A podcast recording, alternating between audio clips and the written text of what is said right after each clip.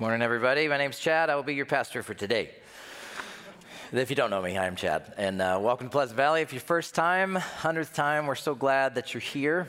Uh, thanks for uh, doing the thing that we're all doing with the COVID stuff and masks and social distancing. It's helping us to stay safe and to make it through this season, which is a crazy season. We know that. I also want to say hey to everybody online. Um, we're glad that you're with us as well. Uh, I'd like to pray again, if that's all right. I always like to ask the Lord to do what I can't. So let's do it. Lord, thank you for uh, your holiness. Lord, thank you that um, I love Daniel's words there, Lord, that they're nobody's bored, uh, even though that is uh, on repeat. Um, scripture tells us that angels are before you, and I've heard it said that um, they continue to say holy because every moment is a new understanding, a new revelation of who you are. And Lord, that's comforting to know for us as well that we won't be in heaven thinking, oh, I've seen it all, I want to move on. It will be new. Lord, we will never reach, even begin to reach the end of who you are. Uh, as the hymn says, when we've been there 10,000 years, we've only just begun. So we are here, though and needing a glimpse, needing to see a picture of who you are, of our place in your story of redemption, and how that all fits in with 2020 and the things that we're facing today. And Lord, those things are both big and small, uh, both public and very personal.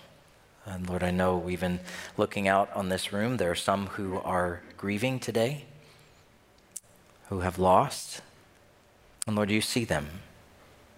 You see their hurt and their hearts this morning, and you care about them, Lord. And there are those, Lord, who are wondering when you're going to answer and when you're going to step into their real problems. They want to know if you love them. God, you see them. There are some here this morning who wonder if you are even real or if it's just um, stories that have been embellished and to help us feel good about ourselves and where we are. So, God, all of the different places, we know you can meet us. We know that's why we have your word. That's why we have your spirit. That's why we gather. Lord, it's why, honestly, why we don't want to do church virtually for a long time because we know we need to gather. I mean, it's part of being the body of Christ. We need each other. We need your spirit at work among us. And so, would you work and would you move in our midst this morning? We ask this in the beautiful name of Jesus. Amen. So, we're going to be in Luke chapter 4 today. So, if you have a copy of God's word, I encourage you to open that up. Uh, if it's your phone, I want to see the glow of God's word on your face. Um, so, get that ready. But as we're starting, first I want to say that I love history, but that has not always been the case. I was that kid in the classroom. Yes, that one. That uh, needed extra attention to get me to calm down. And when it came to a teacher who, you know, doing history class, or later on when it was official history class in college, it was a lot of dates, a lot of maps, and very thick textbooks. And why do they make textbooks with thinner paper and smaller words? Because reading one page is like reading five, isn't it? And so you're like, only have one page left. And in your heart of hearts, you know it's more like five to seven, especially as you pause in between, you get bored, you do this, you lose your place. What did I just read? I don't know. But I was that kid. I, I struggled to love it. I struggled to be connected to it because it, I didn't feel like it was about me and not in a narcissistic way, but it just, I struggled. There was one thing, though, that could draw me in, and I'll tell you what that is in a minute. But first, I want to tell you about my Aunt Jean and Uncle Herbert. Yes, I'm from the South, and yes, we say aunt, not aunt. Um, I'm sorry, it's hard for me. Every once in a while, I catch myself, and we definitely catch our daughter saying aunt, and we say, no, it's aunt. Um, but uh, my Aunt Jean and Uncle Herbert um, were the they got the joy of having me when my sisters got to go to my grandparents' house. My parents were going to go away because my aunt Jean could handle me. She knew how to wield whatever weapons of authority and those things that kept me in line. But it was also super fun to go to Aunt Jean's house. It's old house, lots of antiques, lots of things. Don't touch that, okay. You know, but there were other things that she said, for sure, just go to town though. Go down there and look, and they had this basement, and I got to go out to eat at Aunt Jean's, and that's the key to my heart right there food. Let's go. Um, and so, always great food. Aunt Jean and Uncle Herbert had a huge king size bed. Pretty much after dinner, they would go up and get in their bed, and their little dog, Dolly, that was one of those dogs that has nose problems, you know, like jump up there, be in bed, and they'd say, Come on, Chad. And so I would, as a little kid, get tucked in in between my uncle Herbert and Aunt Jean, and we would watch MASH. And that was it was just great memories. I loved being there with them. But then Uncle Herbert would go to work. He was an accountant. And Aunt Jean had several businesses, and so she would let me go down into the basement. And it was awesome. There were cool things on the walls, there were little rooms with just lots of stuff to explore. There was a player piano and which she would load up the paper music and go in there and it would play these old songs and i would put my hands on the keys as it played and try to act like i was playing. I'm just down there by myself. She had a jukebox which i didn't have to put money in. You could just play as many songs as you want. One of the songs was red rubber ball. Do do do do do do red rubber ball. I just remember that over and over. I play it over and over again Big Red, Big John, Big Bad John. Like all those songs, like that's those are the ones that were in the jukebox, and I play those over and over. And then there were moments, and this was the form that was the history, the type of history that would draw me in. I would see, I would catch the corner of an old picture poking out of a box. And I would grab it and look at it, and, and pictures of my grandfather, whom I had never met. He died when my mom was four.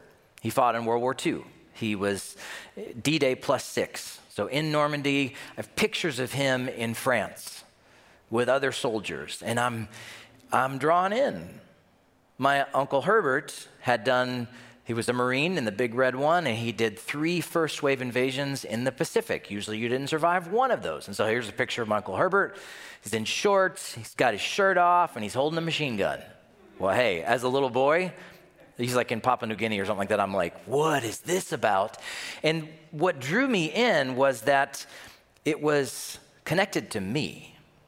It was my history. These were my family members in high stakes war and the world on fire. And so then it's not a dry textbook, it's not somebody trying to get me interested in memorizing dates. I'm hooked. Today's story has the potential, if you're willing to walk through some dark basement corners, to be that for you. Luke wants it to be that for you. He wants to take you there in the story. It should be that for us, but there's a problem. And here's the problem I run into, I still run into. It's the I've already read this story problem. Or, yeah, yeah, I've been there. I know this line, I know what happens. Or the, what does this have to do with me? This is old stuff. Or, this is just narrative filler. It's one of those stories that's kind of tucked in before we get to the real stuff, before we get to Jesus doing miracles and showdowns with Pharisees and, you know, crucifixion, resurrection. This is just the like intro stuff. And that's my problem. I think this is just an introduction. This is the temptation of Christ out there with, with the devil, but I've always kind of seen it as like, yeah, it's prelude. It's like that intro. Everybody's still coming in. It's okay if you missed this part. But what's cool, and this is why I encourage you to be in God's Word, to have your own share time, as I stopped and I listened to the Holy Spirit and asked Him, show me again, show me what I need to see here, the questions start to come. And if you're listening to God, if you're in His Word and you start having questions, it's a good sign. It's a good sign if you start asking Him questions. So here's the question I asked when I was reading Luke chapter 4, which we're going to read in just a second. I asked this Who told this story to the disciples? Who gave the details about the devil showing up? Who was the one to say, This is what it was like? Sunday school answer Who told them? Jesus did. Probably sitting around the fire, maybe a moment where somebody was passing around some bread. The bread came to him. He held it for a moment. he passed it and he said, Let me tell you about a time when I didn't have bread for 40 days. Whoa, I can't go 40 minutes without bread. no, I can, but do you know what I'm saying? Like one day without food, a couple of meals skipped, it's tough, you know? You're gonna get to this like maybe 11, 20 or so. You're gonna be like, dude, huh, waiting or whatever. Like, come on. Um, 40 days. Jesus passed on this story. And before we, before I tell you too much about what he was trying to say to them as he tells this story, let's read just the first two verses. Let's jump in.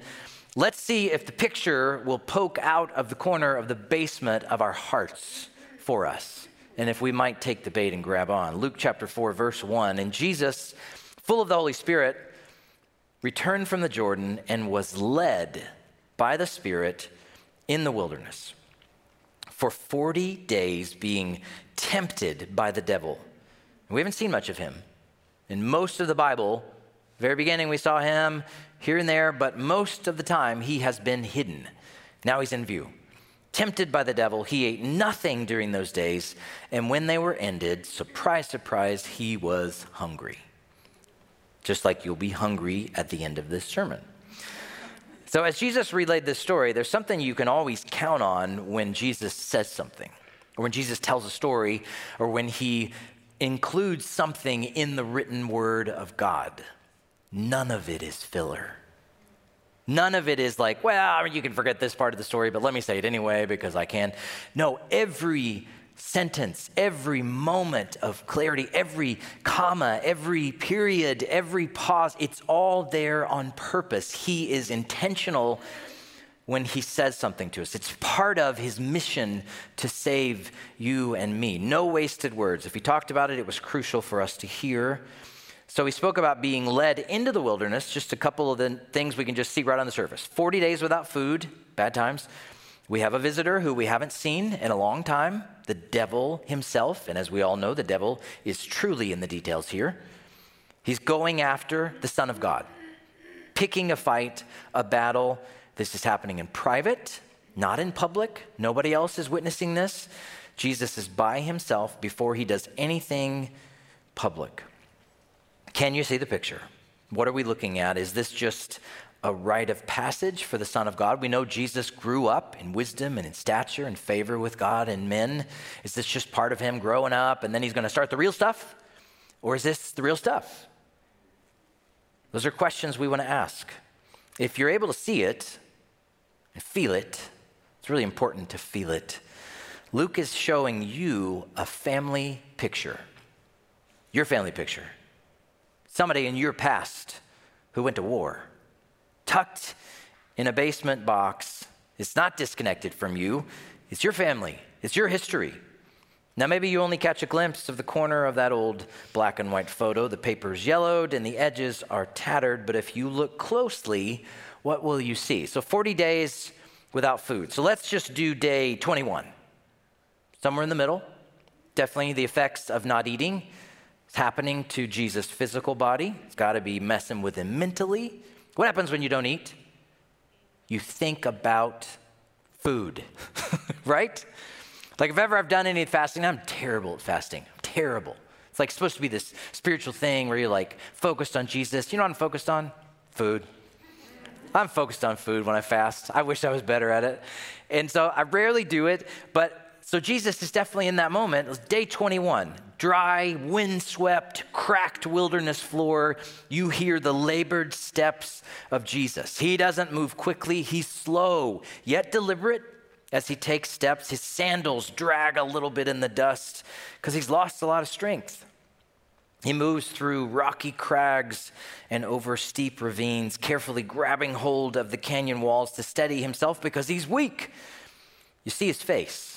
The sun has tightened and darkened his skin. His eyes are wincing against the dry air and bright sunlight. His lips are cracked with dried blood.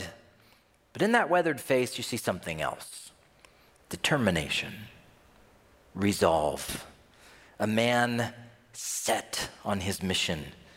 He's committed, he's motivated. He is a stalwart of courage and bravery. He is no doubt a warrior. We know from the Old Testament he's the captain of the army of the Lord of hosts, but he's also a friend. Can you see that picture?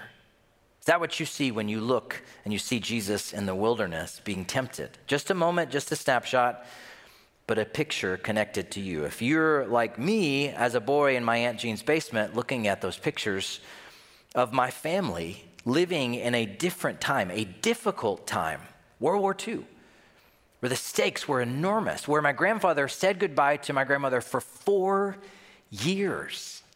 Think about that. Four years. I'll see you in four. Or maybe not. The stakes were that high where they knew we may not see each other again. If we can feel that as we look at this picture, we might just be drawn into the reality and truth of this moment where we'll start asking questions like, What's really happening here? What's this all about, Jesus? What are you doing out there by yourself with the devil? Why were you out there in the wilderness? I think Jesus loves questions. I think he would say, Good question. Good question. In the passage today, if we're just answering physically, what's his physical locale, we would say he's a time period, first century Israel. He's just outside of Jerusalem in the Judean wilderness. But in the spirit, and knowing what we know about the gospel plan for humanity, we would say Jesus is behind enemy lines. And I picked this picture on, perf- on purpose. It's Auschwitz because I think it represents what it meant for Jesus to come to earth.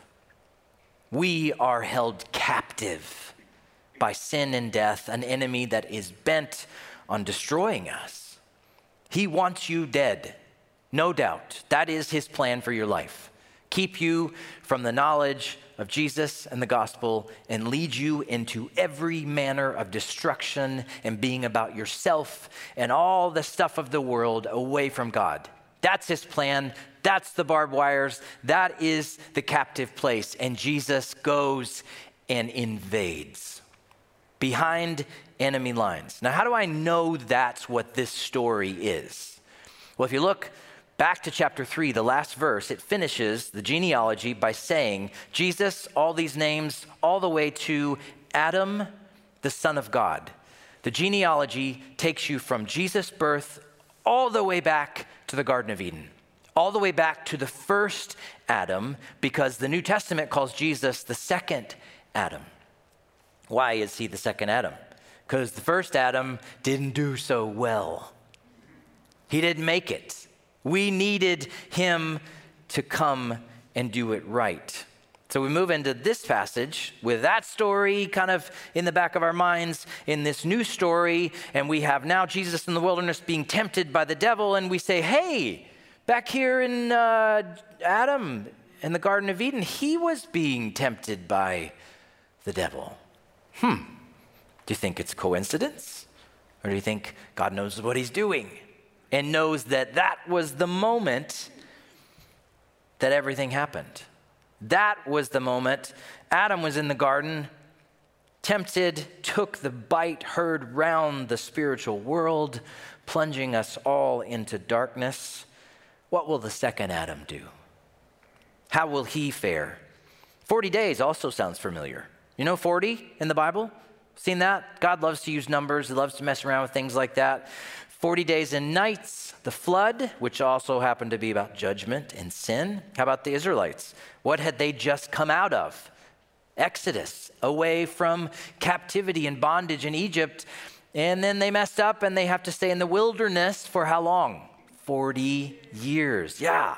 So, very intentional what God is doing here. The more we look, the more we listen, the more we pull that picture out of the box and connect our hearts to that that is our family picture we will see this absolutely has to do with the eternal plan of salvation. It's connected to the Old Testament. With the pastors this week, we were doing, uh, we're working through, there's like several of us that are working towards ordination in the free church. And so we're studying what in the free church are, are articles of faith. And so Article 2 has to do with the Bible. And one of the things we talked about this week, and just a picture God gave me, was if you pull on a thread in the Bible, If you pull on the thread of Luke chapter 4 and you start yanking at it, just trying to say, no, I want to, I just want to see this story, not connected to everything. You know what happens? The whole fabric of Scripture goes, you are pulling from Genesis, you are pulling from eternity past when you pull on Luke chapter 4. It's all connected. God knows exactly what he's doing. Jesus is behind enemy lines. This plan has been in place before the foundation of the world. This isn't some ceremonial rite of passage for Jesus growing up. This is the first battle. This is the first encounter with the enemy. Jesus has been undercover, he's been preparing, he's been planning, he's been waiting, but now he has jumped into the dark, into the fray. He is alone and facing a hardened enemy who has been dug in for centuries. This is his turf. He owns it. And Jesus just hit the beach. Let's continue to look at the picture. Verse 3 The devil said to him, If you are the Son of God, command this stone to become bread. Jesus answered him, It is written, Man shall not live by bread alone. Devil took him up and showed him all the kingdoms of the world in a moment of time. So just do a little quick interpretation in your mind. All the kingdoms of the world in a moment of time. What was included in that moment? 2020. America, Europe, Africa, Asia, Russia, Korea, all of it included in that moment. All the governments of the world, everything. Jesus sees it. And Satan says, Hey, I'll give you this. I'll give you all this. Very important clause in here, though. It has been delivered to me. Hmm.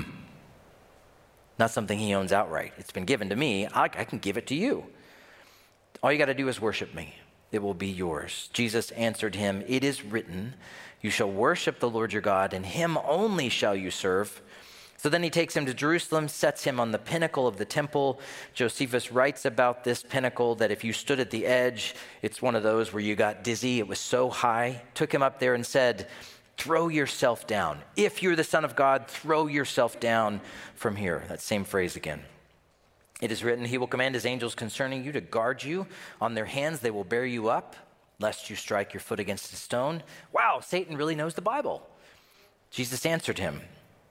Did you know that Satan was a worship leader? He was the worship leader in heaven. He knows the Bible. He knows it better than you do. Don't forget that. Jesus answered him, It is said, You shall not put the Lord your God to the test. If this passage is about warfare, it is. And specifically about spiritual warfare, it is. I will be straight with you to say that it makes me sweat.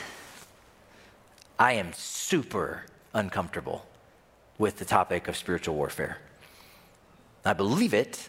Ephesians 6, we do not wrestle against flesh and blood, but we sure do argue like we do believe it is flesh and blood, right? We think it's flesh and blood. That's how we act. That's how we live. It's flesh and blood. That's how we fight. It's always flesh and blood. Oh, yeah, yeah, spiritual battle, but no, we believe it's flesh and blood. But the Lord says, no, it's not. It's actually against, and listen to this list. Didn't know if you knew this was kind of how things work, but against rulers, authorities, cosmic powers over this present darkness against the spiritual forces of evil in the heavenly places. Well, now, that's quite a list. It's Paul writing, but that is uh, with the Holy Spirit. There's a battle going on. So, how do I feel about spiritual warfare?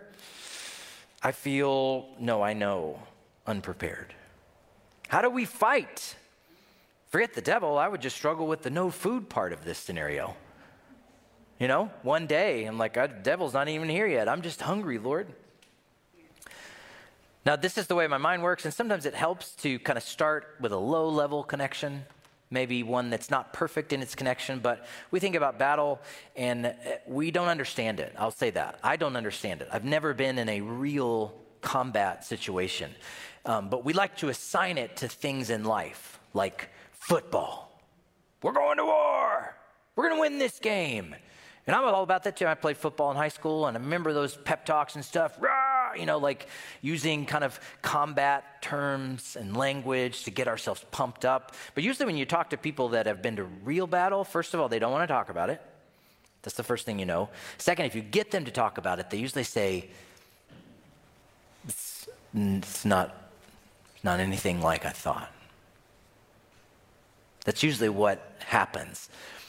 But just for kind of sake of illustration and to move us into kind of how my mind works when I think about this stuff and I'm thinking about being motivated, you know, I could get myself revved up for a game. I played football and soccer and I could be I can do that. I can get fired up and I can fight hard when I'm playing. Now listen, I love college football. I'm from Tennessee. I proudly cheer for the Volunteers. Go Vols! That's how we say it down there. I know there are traditions here, Gophers and Badgers neither of which are my thing. Um, I live in Minnesota, which I thought meant you cheer for the Vikings. Boy, was I wrong.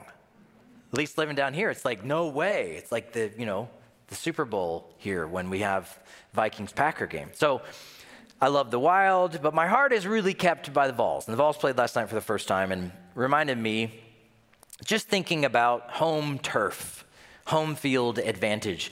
So, Neyland Stadium in Knoxville, Tennessee is one of the worst places to play if you were an opposing team.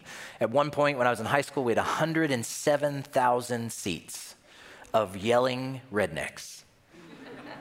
and it's, it was an, they said that. Other teams would say Neyland Stadium is the worst place ever. Deafening, so loud, you know, add alcohol and people who are mad about Tennessee losing and those kind of things. And man, it's a really bad place to play. But a, a striking home field advantage, though, just crazy. So I thought about this, and I know it's, it's inadequate, and we're going to go to another illustration, but I do think that in this sense, and for what Satan has been enjoying for the last, I don't know, several thousand years, this is home turf. This is his place. Jesus has no fans, nobody with him, he has no team. There's no band to cheer him on. He is alone. And yet, sports analogies, while they fall inadequately short to describe battle, because here's why. If you lose in a sports game, what do you do? You go home. You do it, you play again next week, or you try again next season. In this kind of battle, if you lose, you could die. The stakes are extremely high. In fact, the highest that they could be when you look at Jesus here. They're, they're truly life and death. In fact, the stakes are eternal life and not eternal death. Bible doesn't say that. Matthew 25 gives this parable, the story of sheep and goats and those who have followed the Lord and who said yes to what he's done and those who have rejected it. And it is some are sent to eternal life and others to eternal punishment. It's what we believe. It's what Scripture says. It isn't like, I'm done. I guess I didn't follow Jesus. Oh, well. You know, no loss. No, tremendous loss. Eternal punishment. That's what's at stake here for Jesus. This is no football game. This is no mere just contest. Let's see how it goes. This is the drop into enemy territory. You are witnessing the first battle for you, for me, for the whole world. You're seeing something else, though, which is a battle plan, a battle strategy. And it's a strategy that has worked on every human being up until this moment, we'll see, with Jesus. As Satan begins his attack on Jesus, we learn all about enemy tactics. And I want to dig just for a little bit here, ask the question how does Satan, our number one enemy who is at war with humanity, go about fighting us? What is his battle plan? How might you recognize the spiritual battle? What can we learn from what happened to Jesus that will give us instruction on recognizing it when it comes to us, maybe knowing how to fight, but mostly in recognizing that he had this battle. Let me say that again. This is not here to teach you necessarily. At a certain level, yes, there's some principles that we can gain. But what this passage is going to show us is that you are supposed to keep your eyes fixed on what Jesus does here. The outcome for Jesus' fight. Not, okay, Jesus is fighting and I gotta, I gotta do a good job too. You are to keep your eyes fixed on him. We'll get into that a little bit more. We must learn about the enemy's tactics so that we can effectively refer back to this battle when we have our own. Okay? This battle is a key for us facing our own. So Satan's approach is to use something kind of true. He uses scripture, he uses something that's close. Some of the most dangerous movements against Jesus Christ usually have Jesus Christ in their movement somehow. He's a part of it. He's, yeah, we like him. He's great. This is the thing, because we always we think that he's going to come to us in a red costume with fangs and a pitchfork and go, I'm here to tempt you. It's not how he does it. He comes with truth and he twists it just a little bit. So, what's Jesus need right here? Bread. He's hungry. He's without food. He needs bread. He's physically weak. So, an obvious answer to fix this is just get some food. We have these moments, don't we? You ever responded to the Lord with, Come on, Lord? Maybe that's just me. I have one of those at least a week. But you're in those moments of need. We just need to pay this bill. Just need this job to work out for once. Maybe have one stretch where we don't have a medical payment like a car payment, right? Where we're always paying, oh, look, there's another one, $500. Oh, well. Or maybe where COVID stops taking things away from my family and my kids. Lord, can't you just fix this need? Then things would be great. Satan jumps on that, but watch how he does it. If you are the Son of God, is his approach. Not just if you're hungry, let's get you some food. If you were the Son of God, you should be able to do something about this. It sounds very similar to the question in the garden Did God really say? Is he really that way? Will he really? If you are, can you do this? How interesting that this temptation also surrounds food. Adam and Eve, it was food. Here's Jesus. First thing is food. Satan isn't a dummy. It worked the last time. He's like, maybe it'll work on the new Adam. He thinks I have him where I want him. I got home field advantage. And so his question is very similar. If you're the Son of God, are you really the Son of God? So what's he doing? This is really important. He's testing Jesus' trust of his Father. It's a very simple principle, but the thing is never really the thing the thing you struggle with, the thing that is your temptation, the thing that is the sin. You think it's, no, I just gave in to that substance one more time. I just looked one more time at pornography. I just kind of had to have that money. I just had to pursue that. I just had to say that. The thing is never the thing, it's only the symptom of something else inside lack of trust trusting that God is really for you. This is level one stuff from Satan, too. Level one tactic, which he's really happy if he can get you with level one stuff. He hopes you're that easy. That basically say, you know what, I'm just going to go for your needs, your wants, your, for food, provision, safety, health. If he can get you there, it's awesome. We should be ready to respond the way Jesus did, but more importantly, to throw back in the face of Satan the fact that Jesus fought the way he did. I've said this before the only person you can tell to go to hell is Satan. Okay? And you can legitimately mean it because of what Christ has done. He has accomplished. So that's how we fight. And so, how does Jesus deal with this? And I remember, this is instructive for us not to say, okay, I got to copy and do exactly what Jesus said, put a formula in, and this will cause whatever. Look at what he did for you and realize that it is the battle. How did he deal with it? He says, Man shall not live on bread alone. Matthew gives us the finishing part of that statement and says, But on every word that proceeds from the mouth of God. What does that mean? It's not him saying, I don't need food because I have God's word. That's not what he's saying. Okay? I had a friend when I was first a youth pastor. We had a strained relationship. He was also a youth pastor and lots of petty fights over legalistic stuff. But one of the things he used to do was we get up in the morning and he wouldn't even, he's like, I can't eat anything or even go to the bathroom until I spend time with the Lord. I'm like, what? That's just legalism. It's just like it's putting something in a little box and thinking, oh, it's this formula. Jesus isn't saying that. I don't need food because I have God's word. Here's what he's saying I'm not going to buy your lies that God doesn't care, my Father doesn't care about my well being.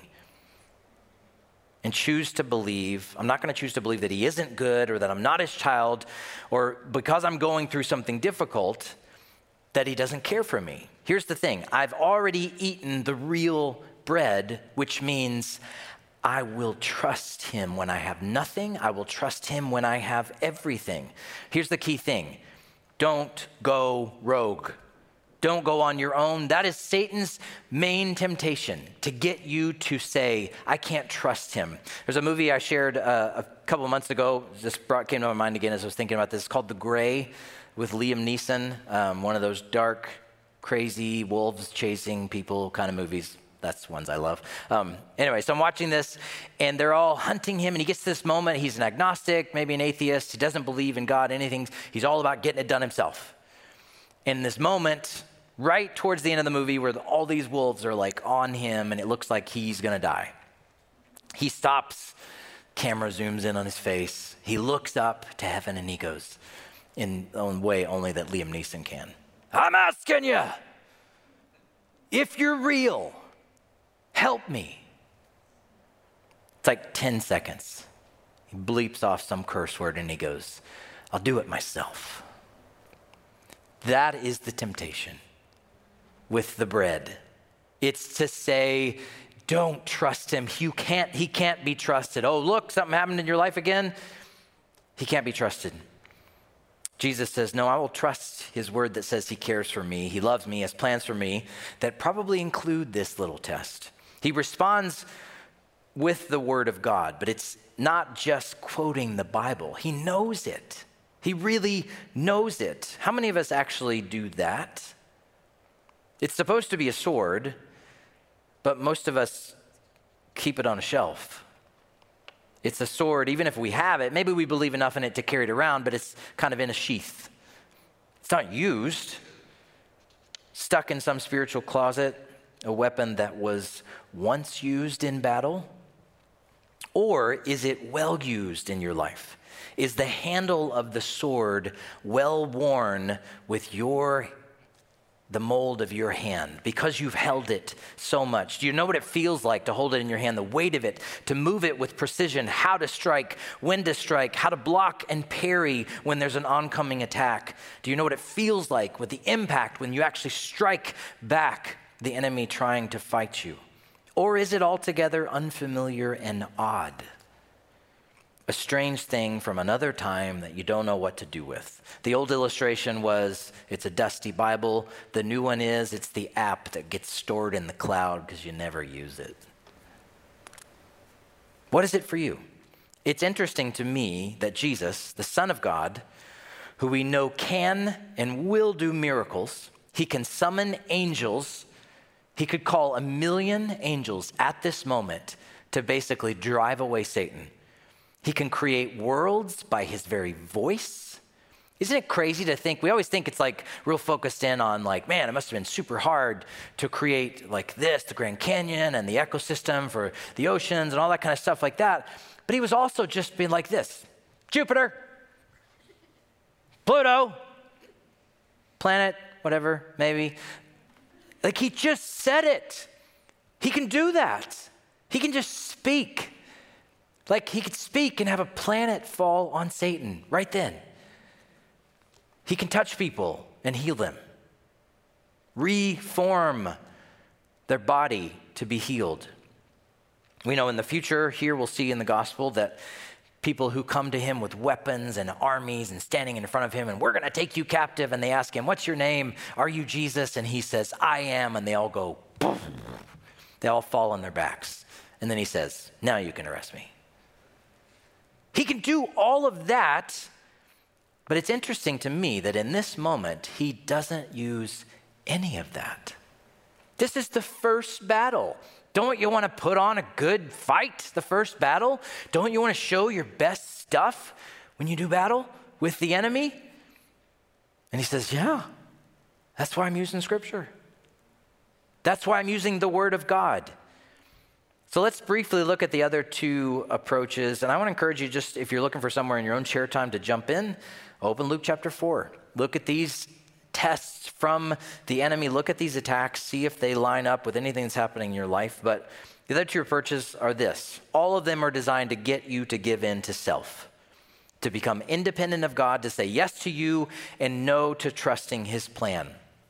So his second tactic is to fool you into thinking he's in charge, to thinking that this is really all his.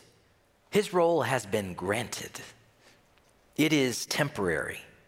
He shows Jesus the world and says, Bow down to me if I, and I will give it to you. But what he offers Jesus, he doesn't have any authority to give. It's not his. He tries it anyway. Worship me and I will give this to you, Jesus. Fame, authority, power, status. You can be an influencer on Instagram, Jesus. I can give you that. It's a much better path to getting your message across. Your gospel, your kingdom of God stuff.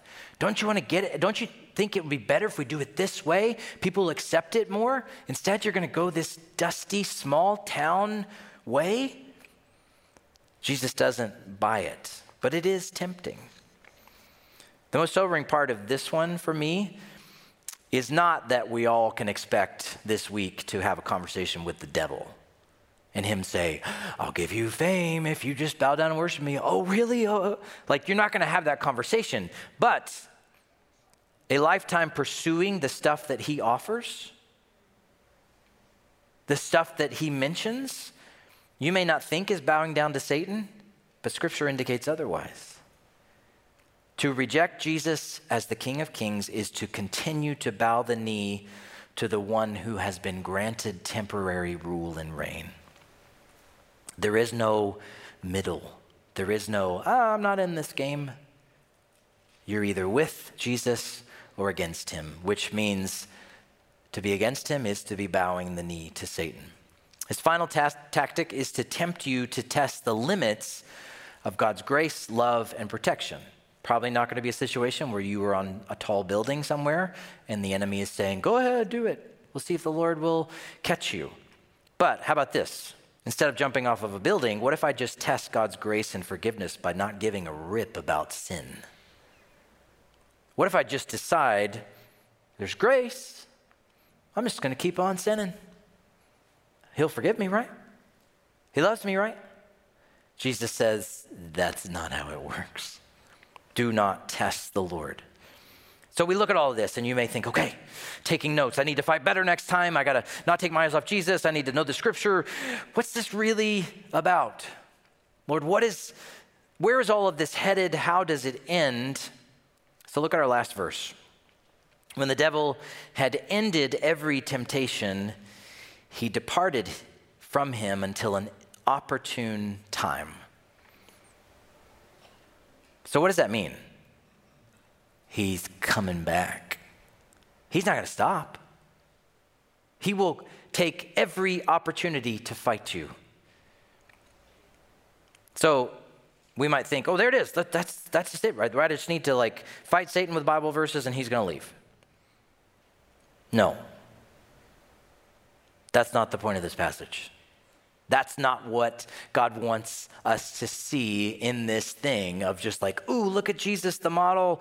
You know, he's fighting well. Let's just learn to do that. Now, do we need to respond with Scripture? Yes. Do we need to fight with Scripture? Yes. But what does this tell me about Satan and his plan? for me. And I can hear his raspy voice and smell his foul breath as he says, This isn't over. This will increase in intensity and frequency. I will not give up. I own them. I own them, Jesus. This is my world. He won't stop unless someone stops him. What's really amazing to understand is that Satan is actually falling into God's plan here. He's being trapped. Jesus in the wilderness is the bait, and Satan is following right along. We forget he's a created being, he is not omniscient, he doesn't know everything.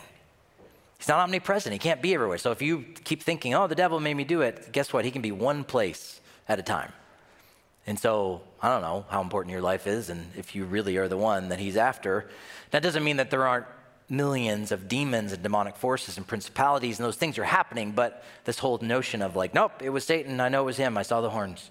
Like, probably not true. But he's not omniscient, he's not all powerful, he's a created being, he is messing with the one who created him. Any action that he takes is permitted. He's on a leash. You're watching Satan on a leash here. How do I know that? Bible. Job is a great book to look at in Scripture to see this at play. He is invited into the throne room. He can't just show up, he's not allowed. He can't just say, Hey, I'm, I'm here, just come talking around. He gets invited into the throne room. God speaks with him and says, Hey, what do you think about my boy Job? And I've said this before, but I bet Job was like, Shh, don't do that. He's granted permission with boundaries to afflict Job. So Satan thinks he's been biding his time for the last however many thousand years, waiting for a moment to strike. He is actually being led right into the gospel plan set before the foundation of the world. Now, why is this important? Let's just go on a personal level, and we can do that. We always want to know what the bigger picture is, but on a personal level, when you face temptations, trials, tests, and you will, I mean, 2020, come on, it's been permitted. It's being allowed by someone who knows the ending.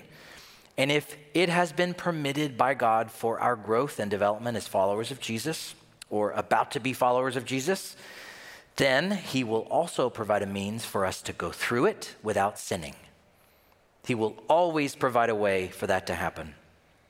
Yes, this story is about spiritual warfare, temptation, responding and fighting well. And Jesus is very instructive on how we should do that. We need to know God's word. We need to learn how He's going to approach us. We need to know that it's going to be a regular thing in our life, but that is also not really what the primary lesson of this story is. It's not the main thing. The main thing is who is doing the fighting, who is winning. For sure, who's attacking and how he does that, but who steps on to face him in that battlefield where life and death meet face to face. This is round one. As you look at this picture, and I hope that as we've looked at the passage, it's maybe come out of the box a little bit more and you're starting to recognize some things and to say, hey, this is, this is my family, this is my history, my connection. As you start to look at it, what you should begin to say in the same way that I do when I, I have shown my kids, I've shown other people, I have things in my life to help me remember this in my office, but I'll show you a picture that I found in my Aunt Jean's basement or that my grandmother gave me or my mom gave me of my grandfather and those, and I'll say, These are my people. These are my people. Like they fought in very high stakes, world was ending type battles. It's my family. And so what you're supposed to do is you look at Luke chapter 4 is to say, That's my that's my savior. That's my captain. This is my family. He's fighting for me. That's what's happening there. I wasn't there. I wasn't asked to face the enemy there. He's fighting for me. He doesn't just give me courage to fight so that maybe I can fight in the same way, although He will, the Spirit will empower us. But He fights on behalf of me to finish the fight, to finish it. Done. Not, oh, he did a good job, you better continue it to see if you can get to, to heaven. So back to 2020. This is a test. It's a big, huge test. The Lord is allowing it, He's permitting it. He has even planned it in his sovereign eternal will. He knows the ending. He created the players. He has all power he will provide a way for us to pass this test. And what is that way? You're seeing round one right here of the way for you to pass this test. Jesus invites you to look at this old picture, not solely for instruction about fighting and warfare and battle for your soul, but he demands that you listen because maybe you're one of those that doesn't even really think there's a battle going on. You're content to keep Jesus, the church, the Bible, Christianity at arm's length, not worry about getting too caught up in mythical or spiritual talk because the real fight, Chad, is making money and a good job and surviving the election and COVID and the Supreme Court vacancy. That's the real fight, right? Jesus would say, Nope, no, this is the real fight. And what he wants to know is can you see that picture? Do you know it's your family? Do you know this is your history? And are you responding to Him? Let's pray. Lord, thank you for help. Thank you for your victory, what you have accomplished for us. And Lord, I also know that your word says we're still in this fight. And so, God, it's, it's so good to watch you just own Satan. You just own him. He never even gets an inch. Lord, that's just beautiful. That gives us confidence today. It gives us confidence to know, Lord, that you are the creator of the ends of the earth, that you are our redeemer and our friend, a warrior who has fought well for us and finished that fight. Lord, we face trial and temptation, Lord not to see if we can survive the fight, but to see if we will cling to the one who already has won. Lord, thank you for your word. Thank you that it's alive. Lord, thank you that it has a way with your spirit to get down to those places that we don't want anybody else to get to. And that you, by your spirit, Lord, draw us, you convict us, you tell us to give up our sin, pull us close. Lord, you speak words of wisdom and life. Your grace is poured out on us. We're thankful for that. As we spend this is the last moment here singing together, would your spirit work and move in our hearts? In Christ's name, amen. Why don't we stand as we sing?